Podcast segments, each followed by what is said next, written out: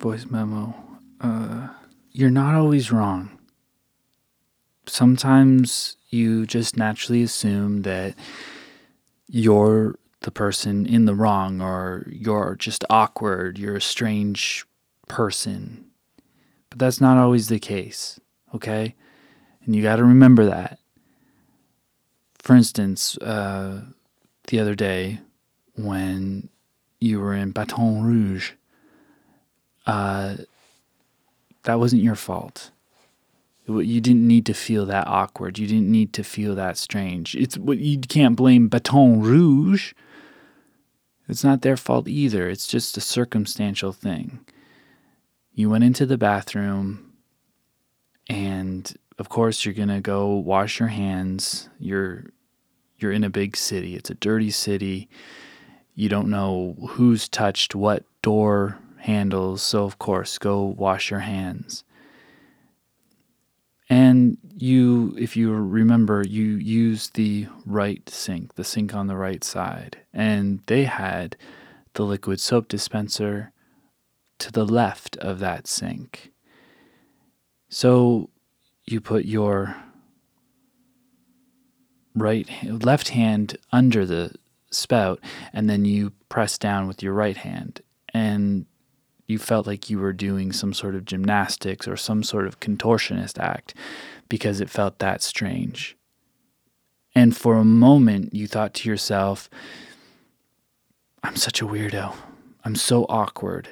I don't even know how to dispense soap. I don't even know how to properly get soap on my hand in the bathroom of a rib house. And you looked at yourself in the mirror and you saw that pain in your eyes, the pain of thinking that you don't fit inside this world, that for some reason you're the oddball who can't even properly dispense soft soap. And that's when you should have realized, which now in hindsight, we you I have. Um, your soap at home is on the right. You put the soap in your right hand and you press down with your left hand. And that feels normal. That feels right. So when you're in a place and the soap is on the other side and you try to press it down, I can't remember if your left hand was under it and you were pressing with your right hand or if your right hand was under and there was a weird reach and then you pressed down with your left hand. It doesn't matter. It felt wrong. It felt weird. You felt awkward and you thought if anyone had watched you, if they had had a bathroom attendant who probably would have put soap in your hand himself, but if there was a bathroom attendant, you would have felt like a complete idiot and your face would have turned red and you would have just cringed and and sh- shied away from the whole situation. Maybe not even finished washing your hands and just left wiping the soft soap onto your pants.